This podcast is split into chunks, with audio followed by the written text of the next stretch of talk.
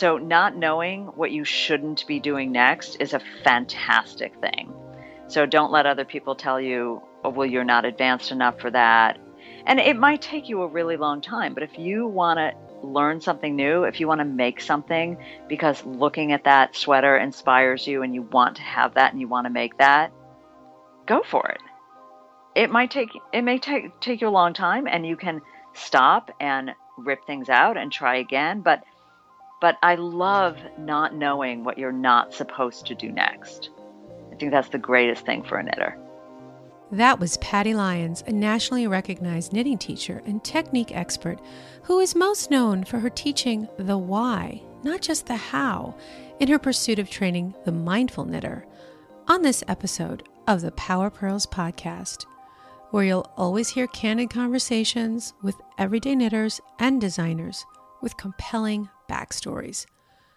I'm Kara Gott Warner, editor of Creative Knitting Magazine, and I will dig deep and ask the big question, why we started knitting and what keeps our needles going.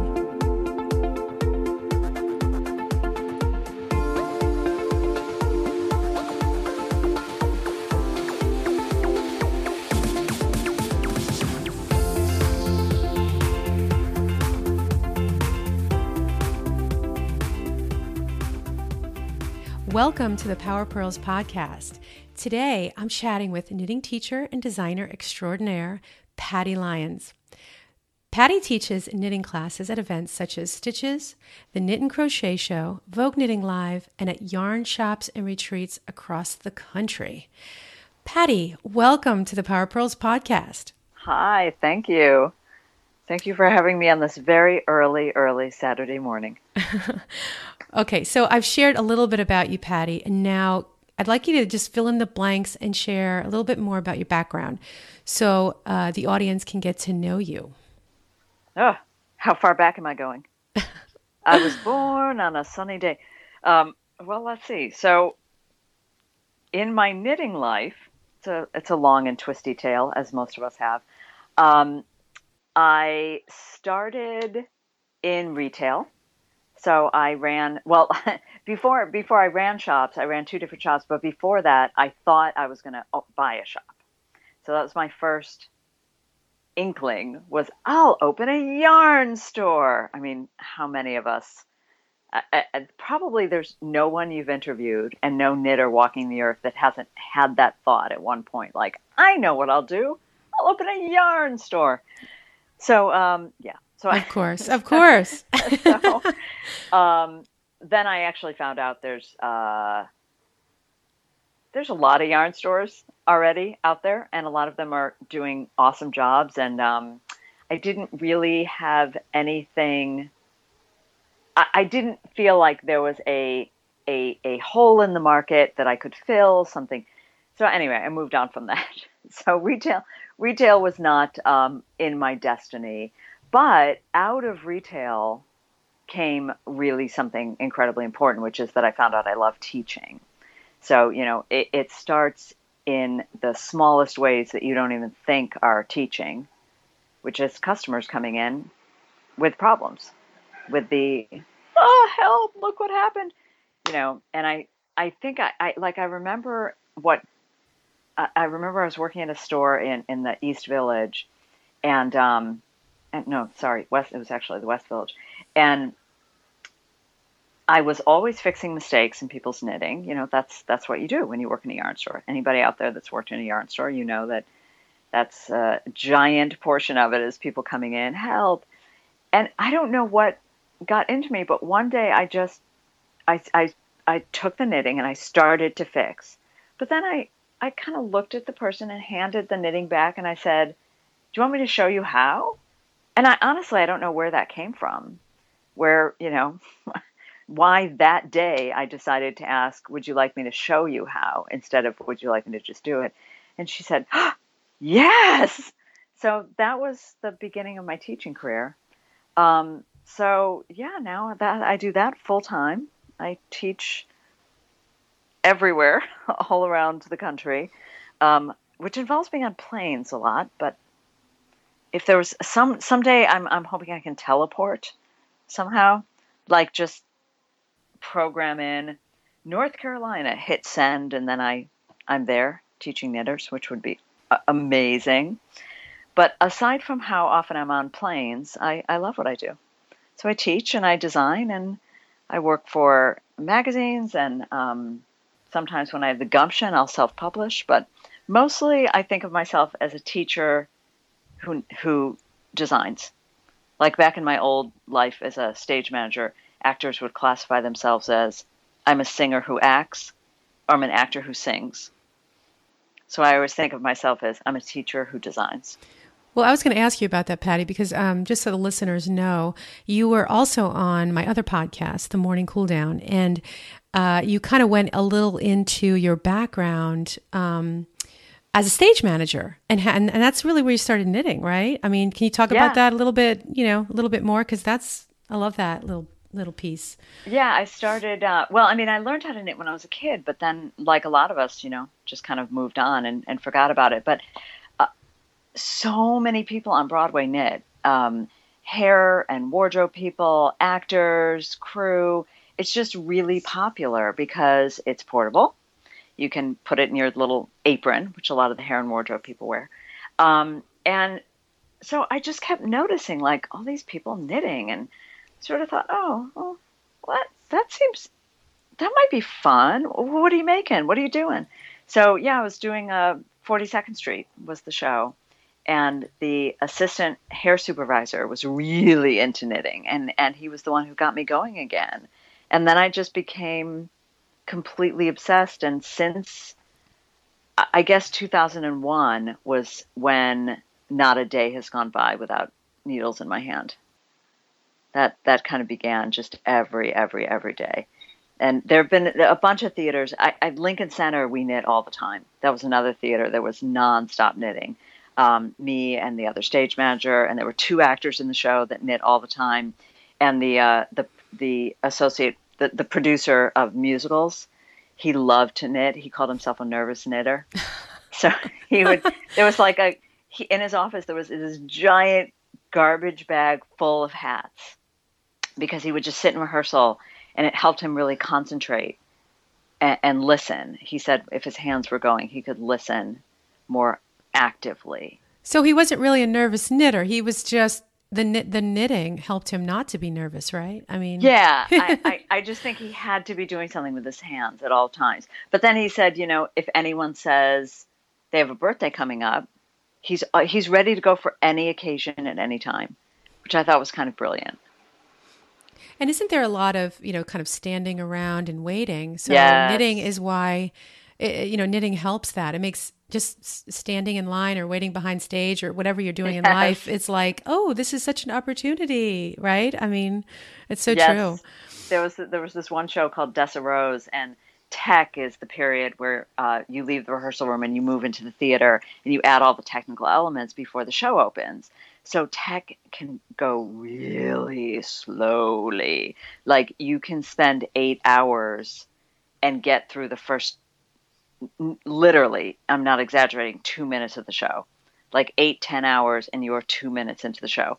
So we, my, my friend Francesca and I used to compare, you know, how many, the sock to script page ratio, like how many socks have we finished knitting and how many script pages have we covered? We we knit a lot of socks backstage. I love that. Sock yeah. to script. Yeah. That was, that was the ratio. Wow. Okay. So you, you kind of, well, you went into this next, the next question a little bit maybe, but, um, so all knitters have a story about why they started. And in many cases it has to do with a loss, uh, you know, a change in life or so, some kind, you know, something like that. So Patty, was there an actual pivotal moment in your life that turned you on to knitting? You know, I get asked this a lot, and, and I think that it, although it's true that sometimes there is, that people come to knitting in crisis, sometimes people come to knitting because, you know, there's been um, something very painful in their life and someone has shared with them, oh, you should try knitting, it's relaxing. And although that's true, and I it, that there's a beauty in that, sometimes I, I get sad that there's not the focus on the positive. And I actually came to knitting while I was in a, an extraordinarily positive time in my life. I loved doing forty-second street so much. It was um, a lot of change. It was a lot of excitement. I moved up quickly through the ranks from sub, which is, you know, you're a substitute. You're not one of the full-time stage managers, to what's called the second, to the first. It was a really creative time. It was a time of um, really challenging myself with new and kind of scary work things. It was one of the most complex technical shows. And so I, I actually think it was just being surrounded by all this creative energy, these people that I was working with that I thought were amazing, and a lot of new and exciting challenges. It was a lot of movement. It was a lot of movement, but none of it was negative or stressful so much as change. Yeah. And, mm-hmm. and really, and, and just creation all around me, just being surrounded by really creative people and amazing people and people that did what they did better than anybody else. So whether that was the the actors and the dancers, amazing dancers, but all the technical people. I mean, I'm just, I was surrounded by people that were at the top of their game.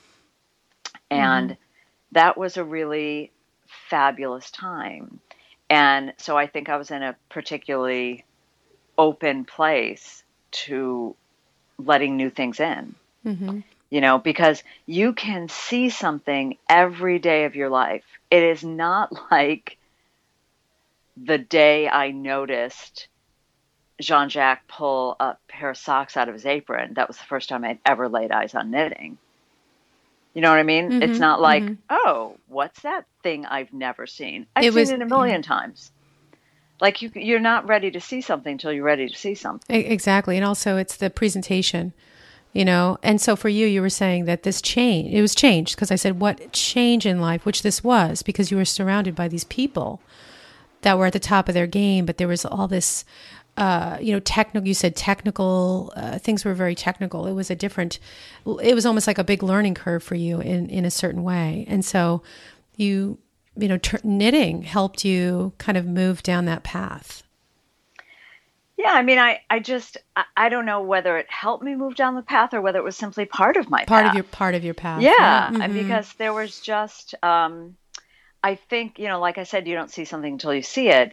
You, you, you have to be, it, it's a, it's a, it's a very mysterious little quilt, you know, and you never know, well, what, what was it that made me notice that thing that day that I didn't notice the day before? Well, part of it is, you know, what's happening with you? Are you open to learning something new? Are you in a place where you're like excited and um, receptive to all sorts of new ideas? Whereas maybe the day before you had seen the exact same things and just kept moving. Mm-hmm. So it's always, it's a very mysterious thing how new elements enter your life and when you're ready to have them enter your life.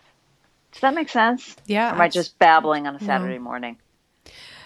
Totally makes sense. So when was the, what was the moment that you knew, or you started having this feeling? So maybe it wasn't like the sky opened up, but when did you know that, hey, you know, this could become a business for me, or I want to I want to start a business. I want to figure out how to make a living doing this thing. You know, I think I, I was out on the road with a show called Jersey Boys. I was in um, San Francisco for the first national tour. And um, there was an amazing group of knitters. I loved them so much, called Chicks with Sticks, uh, that met in Noe Valley. Although they weren't just chicks, they were, they were men and women. It was just a great name. Um, and I used to go there every Monday night. You know, I was I was on the road. I was away from my home. I was away from my husband. Um, as great as the cast is, you know, it's just hard seeing the same people every day and not having your own friends and your own things. So they were a really important lifeline for me. Um, it was every Monday night at the back of a bar. Fab, unbelievable cocktails. And knitting, cocktails and knitting, such a good, such a good combination. It's great. So, but, but don't, were, but don't knit stockinette, because, you know, You'll get those uneven stitches. Uh, you just it'll it'll all block out. It's okay. It's all, yeah. It's, blocking is a beautiful thing. So I used to go there every Monday, and um, you know, at first I just sat and I would listen to other people talk, and and um, I just used to talk about how, and I, I always felt bad because I I didn't want to be ungrateful for my job, for everything I had, because there are so many stage managers out there who would have killed to be on a national tour, to be on Broadway, or, you know, work at Lincoln Center, or Encores, or any of the things that I did. So I always felt very, very uh, aware of never complaining about work in front of other theater people. But these were non-theater people. So, you know, I, I would, I, I was, I was tired. It's a really, really hard career. It's sixty hours is like your base hours. And I was talking about, you know, I, I don't, I, I, it was, I think it was a woman, Elle, her name was Eleanor. And I said something about, I had, I messed up this sweater and I had to rip out like the whole sweater. I, I didn't do a gauge swatch. I mean, I knew better, but I just, I had cast on on the plane. And so, so basically I, I knit the entire, now this is, it's used in a lecture that I give, a, a sort of comedy lecture called Oops, I Accidentally Knit a Dress, Tales of Lies, Heartbreak and Denial. You know, so I knit both the front and the back of the whole sweater. I mean, and I had started the sleeves. And I, you know, now I say in the, in the, when I, when I give this talk, I say, so now what would you do if you knit the whole back of the sweater and it was clear, it was absolutely obvious that it was too big, that it wasn't going to work out. And, and it, inevitably a knitter will shout out, you cast on for the front. And I'm like, exactly, you know, so it's all about denial. Mm-hmm. So I had, I had, I just kept blindly going forward with this thing that wasn't working, right? This giant sweater, this thing that wasn't working, just kept doing it. What's the definition of insanity? Right. So I ripped out, I'm ripping out the whole thing in the bar and talking about how I, you know, I can't believe that I just kept I kept at this, and w- when it was clearly wasn't working, and why wasn't I listening to, or looking at the evidence right in front of me? And ah, oh, if only I could, you know, if only you could change your life as quickly as you can rip out a sweater, you know, like I, at least I can start, I can start this sweater again, you know. And Eleanor was like, well, why can't you? Mm-hmm. Well, I mean, I, I, you know, I, I, I don't know. I'm, you know, I think back then I was, how old was I? I don't know. I was already old. I mean, I was in my, I was in my forties, and I said, well, I, you know, I'm in my forties. I'm not just going to start a new career. She's like, why not? Mm. I, I, what, uh, I, I, I don't know. You know, like I had no good answer to that. She's just like, stop complaining. You come here every Monday night and you talk about how you miss your husband, how you wish you would go home, how you're sick of theater, how, you know, how you want to do something else. So just do it already. So I was like, uh, okay, maybe I'll do that. Is, so, is Eleanor still, you know, is she like one of your advisors today? I mean, oh, you need no, it, everyone needs an Eleanor, I, right? To tell you like, this is, you know, like a mirror, right? Yeah. That's no, cool. I, I, I, I sh- she was just like so many people that pass through your life, you know, she was just a woman at a bar. Yeah. So a lot sure. of people pass through your life and make a great impact, and they have no idea that they did, you know, because they said one little thing that to them meant nothing, but to you was like, what? Isn't that amazing? Yeah. It's like all those people are just, you know, it just, it just goes to show how connected we are to people and how we rely on everyone, potentially everyone that walks, uh, you know, uh, across our path. It yeah. can be a, a teacher or, you know, a helper in some way for yeah. us. Yeah. But again, like you, you don't see something until, you, until you're ready to see it. So if someone had said that a month before, maybe it would have had no impact. I just, I just don't know. Mm-hmm. You know, I don't know what the, what is the magical combination of someone saying, well, why don't you just quit? And if you love knitting, why don't you try that? What's the magical combination of when that actually affects you? At mm-hmm. some point, you have to actually be open to that idea for that information to enter your consciousness. But yeah, I thought like, um, okay. So I started looking in ads for working in a yarn store. And that's how it started. I saw a Craigslist ad. Wow. Yeah. And so that's where, so your first foray in the business was working in a yarn shop. Yeah. Wow.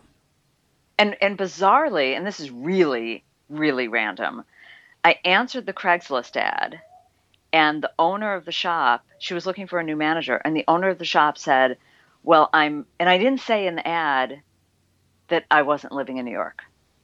I didn't say when I responded to the ad. I didn't mention that because I thought, well, I'll, I, I've got to figure out what are the details of the job? When does it start? You know, is there any flexibility? Because I was in San Francisco on Jersey Boys when I answered this ad. And she emailed back and said, um, well, I'm not available. Uh, I'd love to do a phone interview. I'm not available to have an in-person meeting because I'm, I'm actually out of town right now in San Francisco, hmm. which is where I was. Wow. And so I emailed back, well, that's kind of a weird coincidence. I'm in San Francisco. So we met at a at a hotel lobby in San Francisco. That's amazing. Yeah, yeah that you bizarre. Were, you were ready. It was there waiting. So what did that teach you, though? I mean, so you, you know, here you were, you started in a yarn shop. Now, I know I worked in a yarn shop for a very short period of time, uh, and I learned so much about knitters and their behavior and, you know, then where was that bridge or, you know, that place that you, you kind of, you kept learning and then you were like, okay, now I'm going to teach, you know, I'm going to teach and then I'm going to break off, break away and go independent. Like what, what was the progression? Just because, you know, I think the audience might like to hear in yeah. uh, a quick, you know, kind of timeline there, like how did it progress? Well, I mean, the, the initial teaching, like I said, was, came from that moment when I was just working with an individual knitter. And so then it started like, oh, okay, okay I'll give private lessons. Because whenever we try something, I, I think this is true of a lot of people, you know, you have that, well, who do you think you are moment? Mm-hmm, like, exactly. Why, you they, know? They call that the imposter syndrome. Oh, yes, mm-hmm. yes, yes. Um, or the dilettante. I, I mm-hmm. my, my friend always says, you know, she calls herself a dilettante. But yeah, so the, well, who do I think I am moment? Um, so I was giving private lessons, and then I would teach, you know, like little group lessons in the shop. And I remember it was um, the Knit and Crochet Show had a uh, they they were they had been doing two shows a year, and they were going going down, and they were doing one show this one year. And they put out this big call like, we're going to do one show, but it's going to be a fabulous show, and we want to get applications from great teachers. And my friend Zanti said, "Oh, you should apply to teach at that show." And I said, "Oh, that's ridiculous." Ridiculous. That's ridiculous. I'm not a national teacher. I'm just a local teacher. I just teach in shops. Um, that's crazy. And she said, no, no, no, you, you have something to say. You have a really unique voice. You, you always explain things to me in a way that no one else has explained them to me. So if she had not pushed me, I never would have applied to teach nationally. Because it was the who do I think I am syndrome of like, I'm nobody. Why would anyone want to sign up to take a class from me? So, yeah, I, I do think even really confident people need an outside voice to say, no, no, no, no, really. I'm not kidding. You should do this. You're really good. But it has to be an outside voice that you really trust. Absolutely. That's very judgmental. Yeah. Yes. And, and, but, but, but when they tell you this, it, it's coming from, it's not coming from a place of ego. It's coming from a, a true place of caring and, you know, for you and, and your, in your future, you know, so it's, uh, it's hard to find those people. Yeah. And I mean, her bar, it's, it, you know, I love my mother, but if my mother said, "Oh, honey, you should do that," you know, I'm not going to listen to my mother. Because she, you know, your mother thinks you can do anything. It has to come from a friend who is pretty discerning, whose opinion you trust, who you think, well, if she thinks I can do it. Can't just be someone who's such your cheerleader and thinks you can do anything. Because then you think, yeah, you always, you think I could run for president. I'm not going to listen to you. You know? Yeah. So, so yeah. Yeah. And uh, so as a business owner, what would you th- consider your biggest struggle? Uh, I mean, not running in a million different directions at once. That's hard. Um, that's the sh- I call that the shiny object. Shiny, I was just going to say the shiny object. Uh, yes, so I'm hard. so guilty of that myself. It's so hard. Yeah. And I talk to so many of my friends, and it is not uncommon. Mm-mm. It's just because we are by ourselves a lot. A lot of the day, we're by ourselves. Now, recently, I joined um, a cooperative office called the Brooklyn Creative League. And I've only gone, I just started, so I've only had three days there.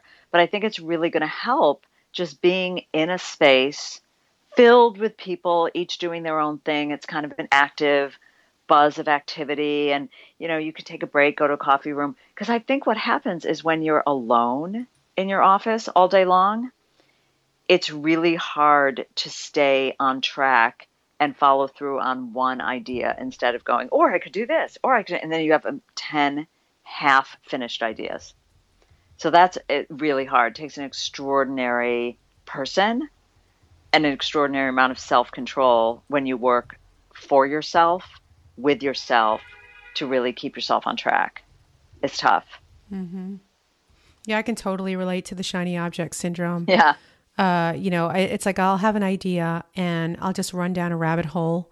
Um, but I've I've gotten to this habit where, and I don't know if you use Evernote or if anyone out there uses Evernote, but I'm like, a, I'm like a, you know, total. I know you are. Oh, you know, you I am obsessed, right? So, but what I do now is, so I have this thing called a brain dump folder, which, you know, I'm not the first to come up with this. Um, Uh, I've learned this from the many other podcasts I listen to, uh, being the podcast junkie listen- listener that I am. But um, so anyway, so I've created this folder called uh, Brain Dump.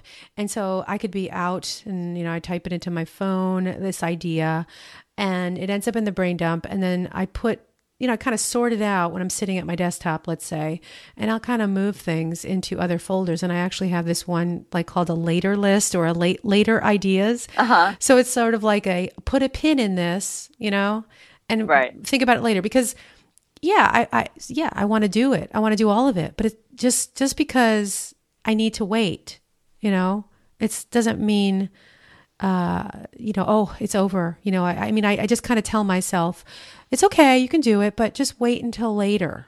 Right. You know, and then I feel better about it, you know, uh, because yeah, you, you know, you do have to make choices, right? Um, doing those things that are really going to produce the, the best results for right. business and in life. So uh, if you don't start making those choices, then that's going to happen, baby, yeah. you know, right? Um, so that's great. But what great. should not go in the later file is your life. Because that's the other challenge of working for yourself is working seven days a week. You know, there's no clock. So there's no time to clock out.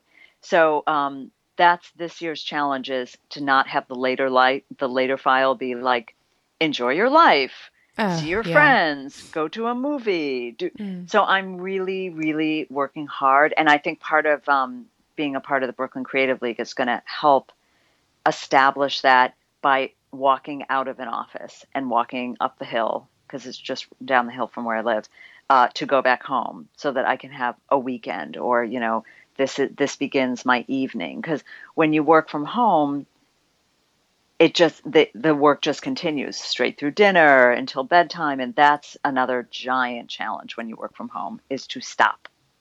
Right, because you don't have that kind of structure. You know, you're right. actually getting in your car or walking, uh, right. you know, to this this other place.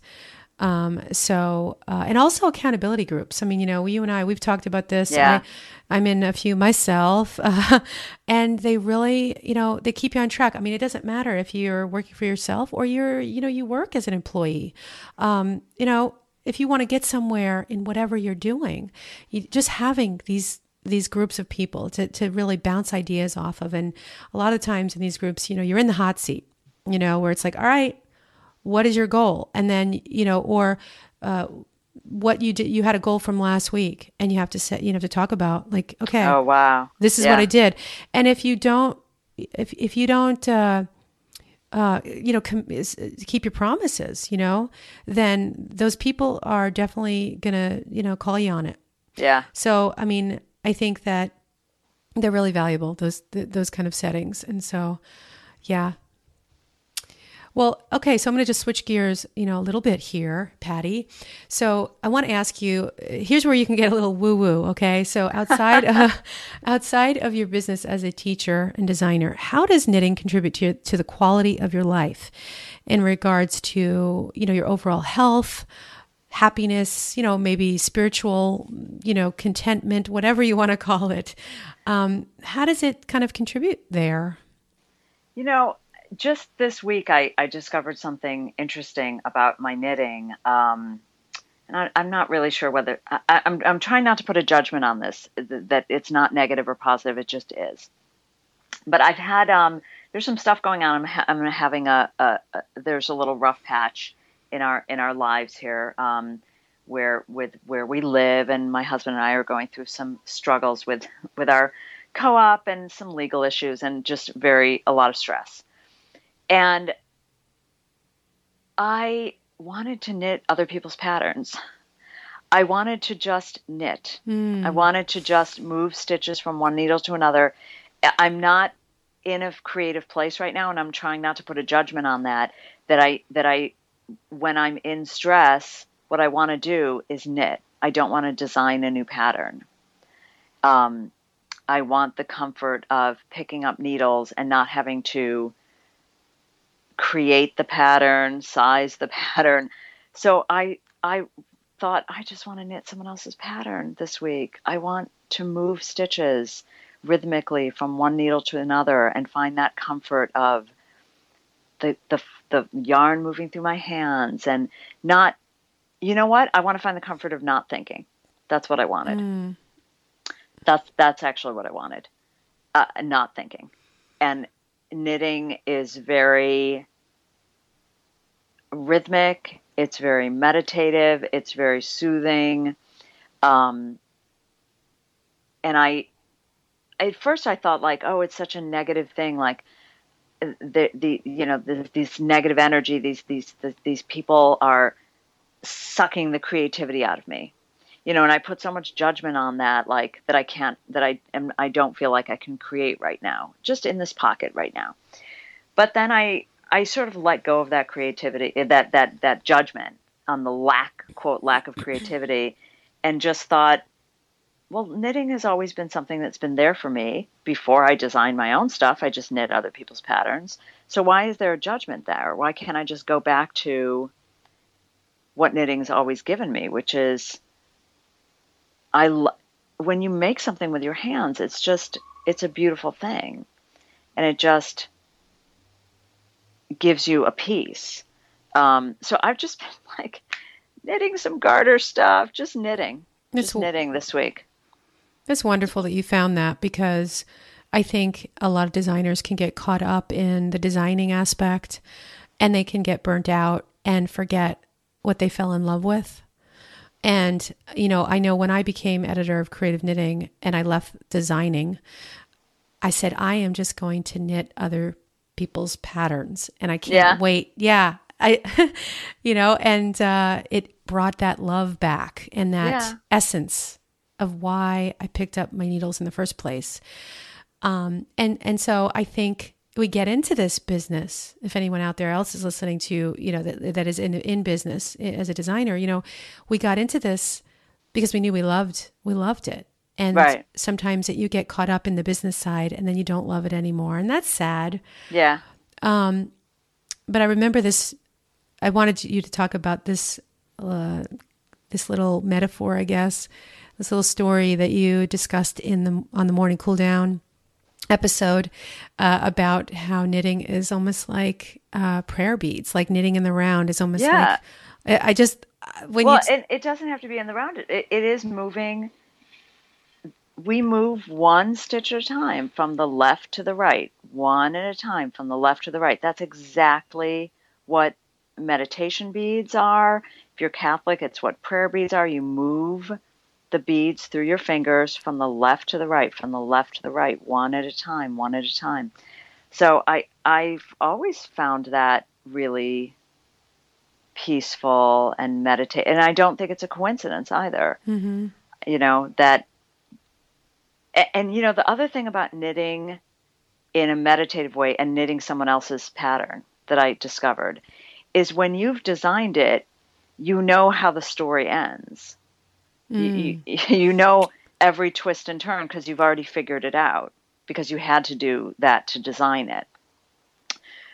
So part of that, even say if you're going to be your own sample knitter, so you designed it and now you're knitting the sample, I couldn't figure out, well, why is that not as satisfying as knitting someone else's pattern? Because I already know how the story ends if I've designed it. I've already figured out every twist and turn on paper mathematically mm. before I pick up the needles. I'm not discovering it as I knit because I've, I'm the one who created it. So I could, I only recently figured that out, that there is, and, and you know, it's so funny because a, a friend of mine's a designer and she just can't, she's like, what? I never knit my own, uh, other people's patterns. If I want to knit, I'll pick up and design something and knit. But that's because lace just flows out of this woman. woman. Mm-hmm. Um, her name's Brooke Nico. And she's oh, I thought you were like, going to talk about Brooke. Okay. Uh, I she, do just, she just like breathes lace. Yeah, so she when does. I, When yeah. I said to her, sometimes I really love to just knit someone else's pattern. She's like, oh, no, if I want to pick up needles, I just pick up needles. And But that's because she's like a cartoon character. Like if you do a cartoon of her, it'd be like, oh, I think I'll pick up needles. Oh, here's some yarn. And then like lace just pours out of her needles. Uh, yes. Like and without she's just thinking. She, she's just chit-chatting and she's creating a pattern and it's effortless. And it's just, yes, I mean, uh yeah. But and that, there's that, not a lot of her walking the earth. I mean, that's not no. normal. What she does is not normal.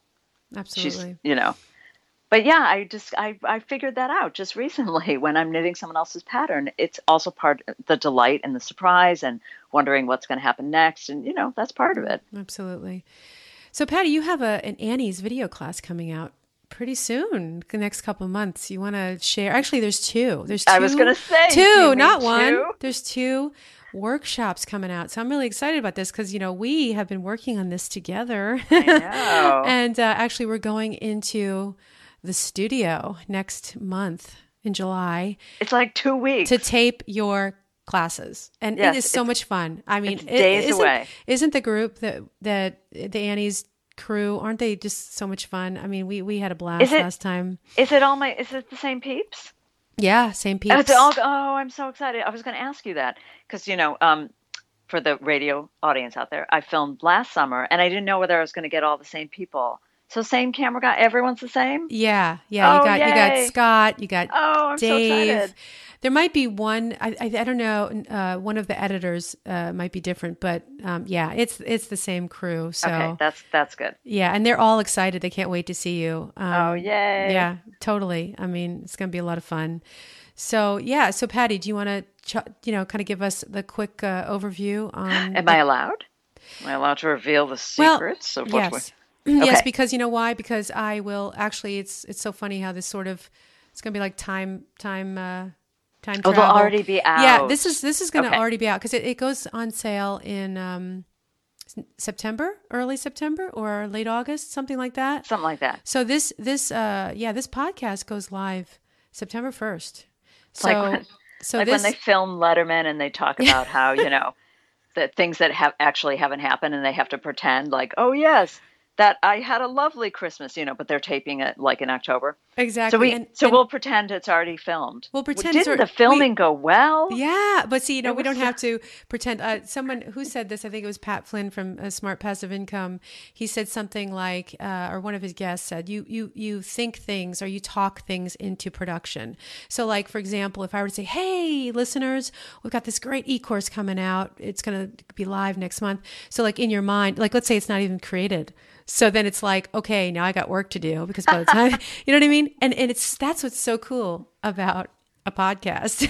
But anyway, so we've already, you know, we're being real, we're being transparent. So yes, um, as we're taping this episode, we are going into the studio next month and that's, it's all cool. So, um, but yeah, so Patty. Uh, well, the the talk- first class is um, exactly connected to the my the very first moment of teaching. So that one's really, really important to me.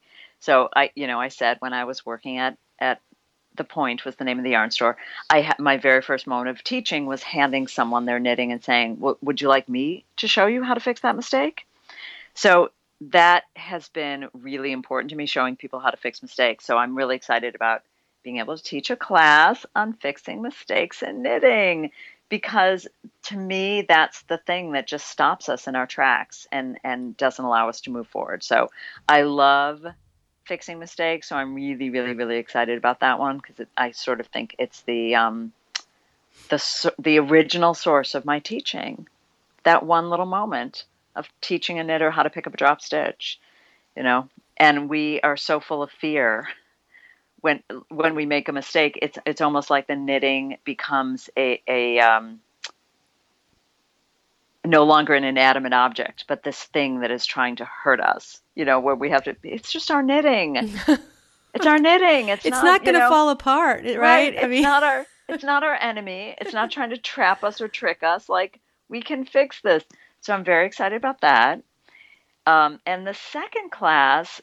I'm also, I'm thrilled because it is about how to move knitters to the next step. So it, this really comes directly from my experience, not as a teacher, but as a knitter. So I remember that feeling of, you know, getting really, really excited. You learn how to knit, you learn how to purl, you learn how to cast on and bind off, and maybe a couple of simple increases and decreases. And you're really, really excited. But then you hit that wall of like, I, there's all this stuff that the pattern's telling me to do, and I don't understand how to do it, and why isn't anyone teaching me? And, you know, and you kind of hit that wall of, I can't quite cross the bridge between I learned the basics and I want to make a sweater, or I want to do Fair Isle, or I want to do cables. So it's a bridge. I call it my bridge class. It's how to get the knitters to cross the bridge and get to the next skill level. So mm, awesome. So we'll have all this information in the show notes, so they and I'll link directly to the classes, so you can find out more on Annie's, uh, annies online classes dot com or annies catalog dot com. So there's many different ways to get there. Um, so, uh, so Patty, just a few more questions before we wrap up, and I'll switch gears again just for a little bit. What is the best advice that you've ever received? In my life?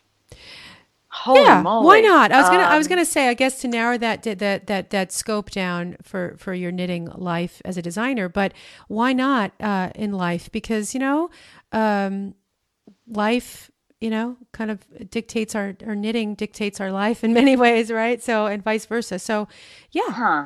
Best well, advice. You know, it's uh, huh. I, one that pops into my head is actually um, a little bit of the mirror image of what Eleanor said. So Eleanor, remember, lady in the bar, who was like, why can't you just start something new? Well, the opposite side of that coin, before you can decide to start something new, is to know when to move on.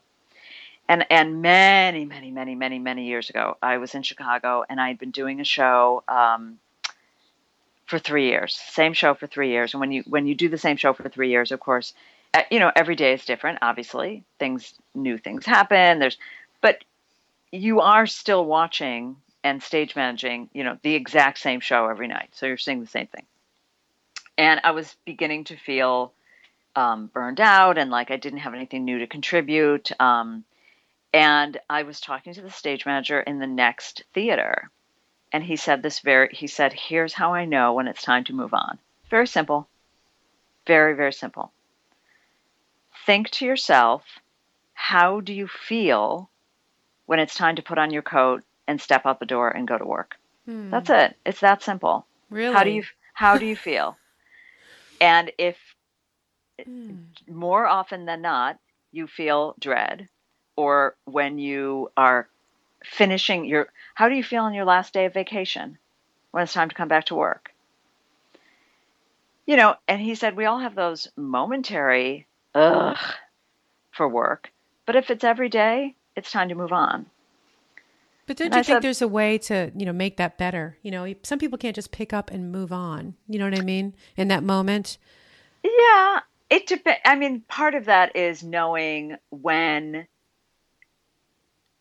what causes the ugh, right? Mm-hmm. So if it is something that you can make better or change or alter, is it the type of work you're doing? But in this case, there was, everyone I was working with was great. you know, the people were great. The job had not changed. The job was what it was. But for me, I had done the same thing for three years. And it was, in fact, time to move on. There was nothing I could have made better because nothing was bad about the job. There was nothing wrong with the job. Hmm. It, it, it, they, they were great people. But I, it, it's not necessarily a job-related piece of advice. It's just in life in general, whether it's, you know, your personal style or the food you always eat. Um, it's sometimes just taking that two seconds to stop and think, how does this fill in the blank make me feel? Every day, not once in a while, but every day. And I think in our culture, more than other cultures, um, quitting is really discouraged. You know, if you're a quitter, that's something negative. But in other cultures, it's not like that. I mean, serial careerism or, you know, moving, changing locations where you live, uh, just trying new things, life being a series of different adventures. Um, and I think it's changing here in America, where serial careerism and people moving around, that used to be flaky, considered flaky. You can't mm-hmm. commit. You're a flake. You're a quitter. All negative things. But now I do think it's changing. And uh, a friend, a friend of mine once said uh, that sh- I should write a book called The Art of the Quit. Mm. But I, I don't, it helped me, that one little bit of advice, it helped me um, on a lifelong path of quitting. Mm-hmm. Well, you know what? I think it's not, it's, it's sort of embracing that too and not beating yourself up, right? If someone is experiencing this right now and then just saying, okay, this is a message. It's, it's, it's something that I need to pay attention to. And, you know, just being gentle with yourself and saying it's time for a new chapter, you know, yeah. And how am I going to start the next chapter? So it's not about, oh, this job is, it's terrible. And oh my gosh, what am I going to do? And I hate it. Well, like you said, it, the job is the same, you know, you're right. doing the same thing over and over and over. So it's a message from yourself, really, you know, from the universe, whatever you want to call it, but it's time for a new chapter. And I like, I like thinking of it in that way, you know, that the chapter, because it's like being gentle and embracing what is and saying, all right, now I'm going to figure out how I need to move on to the next place for me. Yeah. And it was a great job. And I was happy. It made me happy to hand it to a new person where, and I remember the, the day, you know, when I was training the new person to take over, you know, I said, I'm so excited for you. And, and you discovering anew all the joys that I had in this job, you know, it was, it was time to hand it to someone else and have them be really excited and fall in love with it. But, you know, it's kind of like mm. what Jon Stewart said, Uh, although I'm still not over the fact that he, he's leaving, um, he said that the show is too good to, it deserves a host that is not even a little bit restless, he said. So that's the idea for him. He knew as much as he loved that show, he loved The Daily Show, he loved the job, it was a great job, nothing negative, nothing negative. It was just time to move on to something new. Mm-hmm. Yeah. And I think sometimes we can be very, the society can be very judgmental about, about moving from one thing to another. Mm-hmm. And I hope that, you know, terms like flighty and flaky and, you know, quitter and that that starts to go away more and more. I think it is. And um, I'm seeing that culture evolve, uh, you know, definitely in the, like the indie preneur scene. And there actually, yeah. is a, there actually is a book called Quitter, by the way, Patty. It's a, it's a great book. It's by, it's by John Acuff, and oh, I'll, I'll okay. mention it in the show notes, um, actually. And it's great because he, he, he basically, it's like, uh, it doesn't say go ahead and quit tomorrow, but it's, um, anyway, like how to really embrace where you are, you know, but make, mm. make well, the situation that you're in work for you before you put all your ducks in a row too.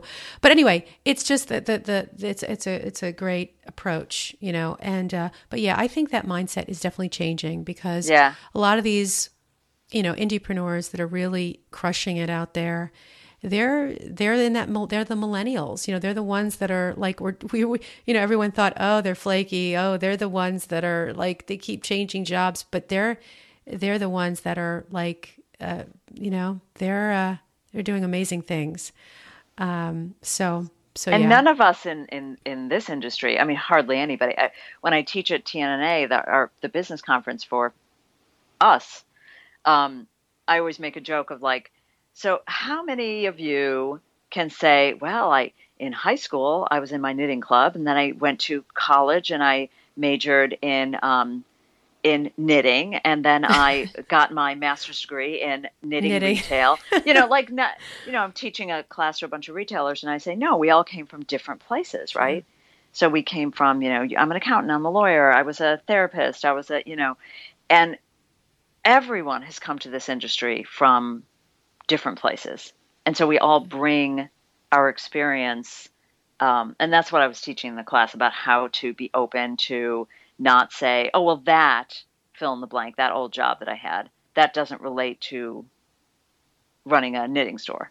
Mm-hmm. And I'm trying to open their minds to that every every bit of their life experience Absolutely. relates. It's all, they're all bridges, you know? Everything we've done is a bridge to the next place. Stepping stones, bridges, whatever you want to call them. So don't burn bridges. yeah. So well, the, the one profession that, that everyone laughed at when, when people were raising their hands and saying what they did, and and how, you know, it could relate. So some people figured like, oh, I'm an accountant, and everyone understood how that would relate course, to retail, yeah. right? Mm-hmm. But one person said um, that she was a psychiatrist, and I had forty-five people in this class, and all the other forty-four people went, oh, yeah. Like that one they all got.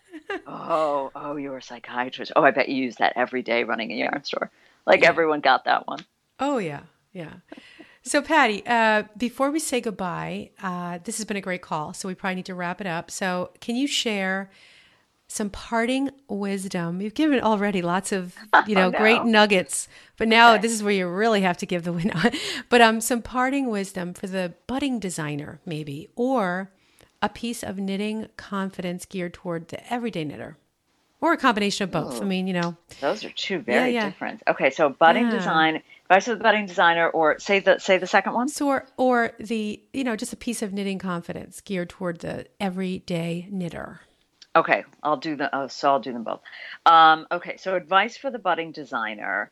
Um, I guess I would say that that understand there are a lot of different ways to be a designer, and find the way that is right for you.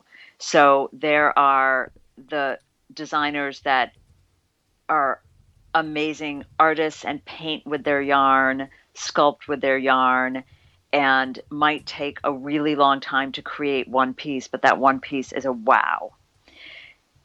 If that's not you, don't judge yourself by that and try to shove yourself in that mold. By the same token, if it takes you a long time to create one piece, but it's a wow, and then you look at other designers and go, oh, they've published you know, eight things in the past three months, but that's not you. Don't try to shove yourself in that hole. So there's a lot of different ways to be a designer. And I think sometimes a lot of time and energy is wasted trying to compare your style and method with other designers. Try to figure out what it is that you do and then do it really well. And do not waste a second of energy spending time on Facebook looking at what other people are doing and thinking, why aren't I doing that? Because that's just their their dragons be. Their madness lies. So that that would be my advice to designers. I don't know if that's as practical mm-hmm. as you were hoping for. No, that's that's great. I mean, because I think why be a cookie cutter? I mean, you you know, you think of those designers that are really just, you know, prolific or, you know, just doing really well in their place, I mean, in their space.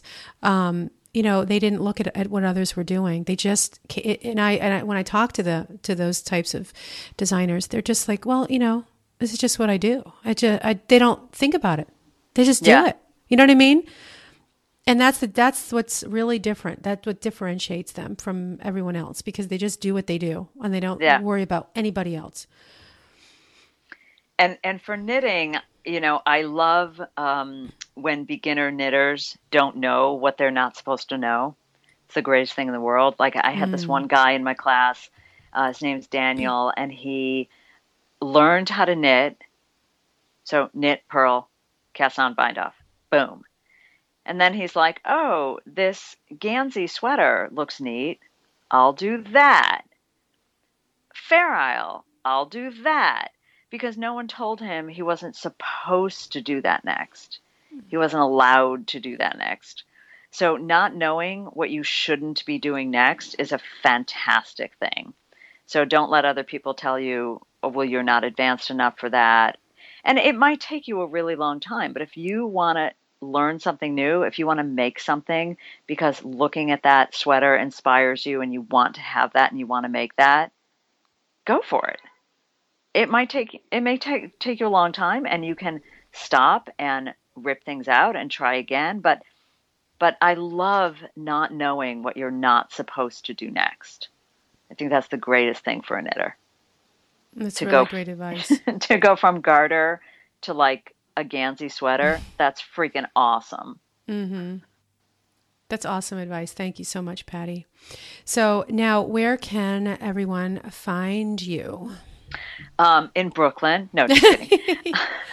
um, in, in the very, very difficult to remember website, patty lyons dot com. And that's L Y L Y O N S, P A T T Y, L Y O N S. I'm not cute enough to use the I, like with the smiley face dot over it. I decided that when I was a kid, like I have to spell Patty with a Y because I'm just not a I dotted with a heart kind of person. So P A T T Y, L Y O N S. Um, I, as I say to my mother, just add dot com. That's all you have to remember. It's just my name, dot com. Um, so that's kind of my launching pad. So from there, you can find everything. There's my blog, my um, teaching schedule of where I'm traveling next. If you want to know if I'm coming to your town or coming to your area, um, all my online teaching, uh, all my designs, everything. All of me is on that one place. All of you. All Yay. Of me. My Twitter, my Twitter, my YouTube, my my Facebook, everything. And now that I have this new space, I can film more YouTube videos. So I'm finally gonna gonna get the YouTube channel really happening again. Ooh, that's good to know, because yeah. we may have to do some projects together. Yeah. We'll we'll chat next month. That that'll be, you know. We'll do a split a split screen. Oh yes. That yeah. would be fun. Oh, absolutely. That would be fun. And um yes, I have some really fancy software that we can, yeah, we'll, we'll talk. We'll you talk. Have all the toys and the tools. You're, no. you're, you have all the cool tools. Oh gosh. She's like the girl with the cool toys. I can't get enough. So Patty, this was awesome. Thank you so much for being on the Power Pearls podcast. You're so welcome. You're the only person that I would wake up at nine in the morning on a Saturday to talk to. Oh, thank you. And I was out very late last night, which is not like me. So this was extraordinary. Oh. But it was a, it was a big night last night. Well, thank so. you. Well, that's great. Thank you, Patty. Thank you. I hope you enjoyed that episode with the one and only Patty Lyons. Gosh, I always have so much fun when I talk to Patty, and, you know, having her on the Morning Cooldown was such a great experience as well. And I knew I had to have her on the Power Pearls podcast as well. And I just want to let you know a little special, special gift that Patty is giving to all of the listeners. And it's twenty percent off of her new Annie's video classes. We just finished uh, taping uh, just not too long ago. I was actually uh, able to be there on the set with Patty, being a being the producer of the knitting classes at Annie's. And so that's a really great, that was a really great experience. And as we like to call Patty on set, one take Patty, because she's amazing to work with. And, uh, you know, just, just a whole lot of fun too. Everyone loves her at Annie's. So the classes are Knitting E R, How to Fix Your Mistakes, and How to Read Your Knit Stitches and Master the Pattern. These are two classes that are perfect for you if you're a knitter that's ready to go to that next level and, you know, really put some more um, tools in your knitter, knitter's toolbox. So these will really, will really, really help you uh, in many ways. So you really should take advantage of this special offer. So for Knitting E R, if you put the offer code E A J K E R, and you enter that at checkout. You'll get twenty percent off. And for how to read your knit stitches and master the pattern, you'll get twenty percent off if you enter at checkout E A J R K S. And both of these offers expire December thirty-first, two thousand sixteen. So you can check these out now by going to power pearls podcast dot com. They're going to be listed in the show notes, the links for these classes. And you can look for episode six, which is with Patty. So you can just search for that in the top right-hand side, or you'll just see it on the main show notes page. And hope you enjoyed the show. See you next time.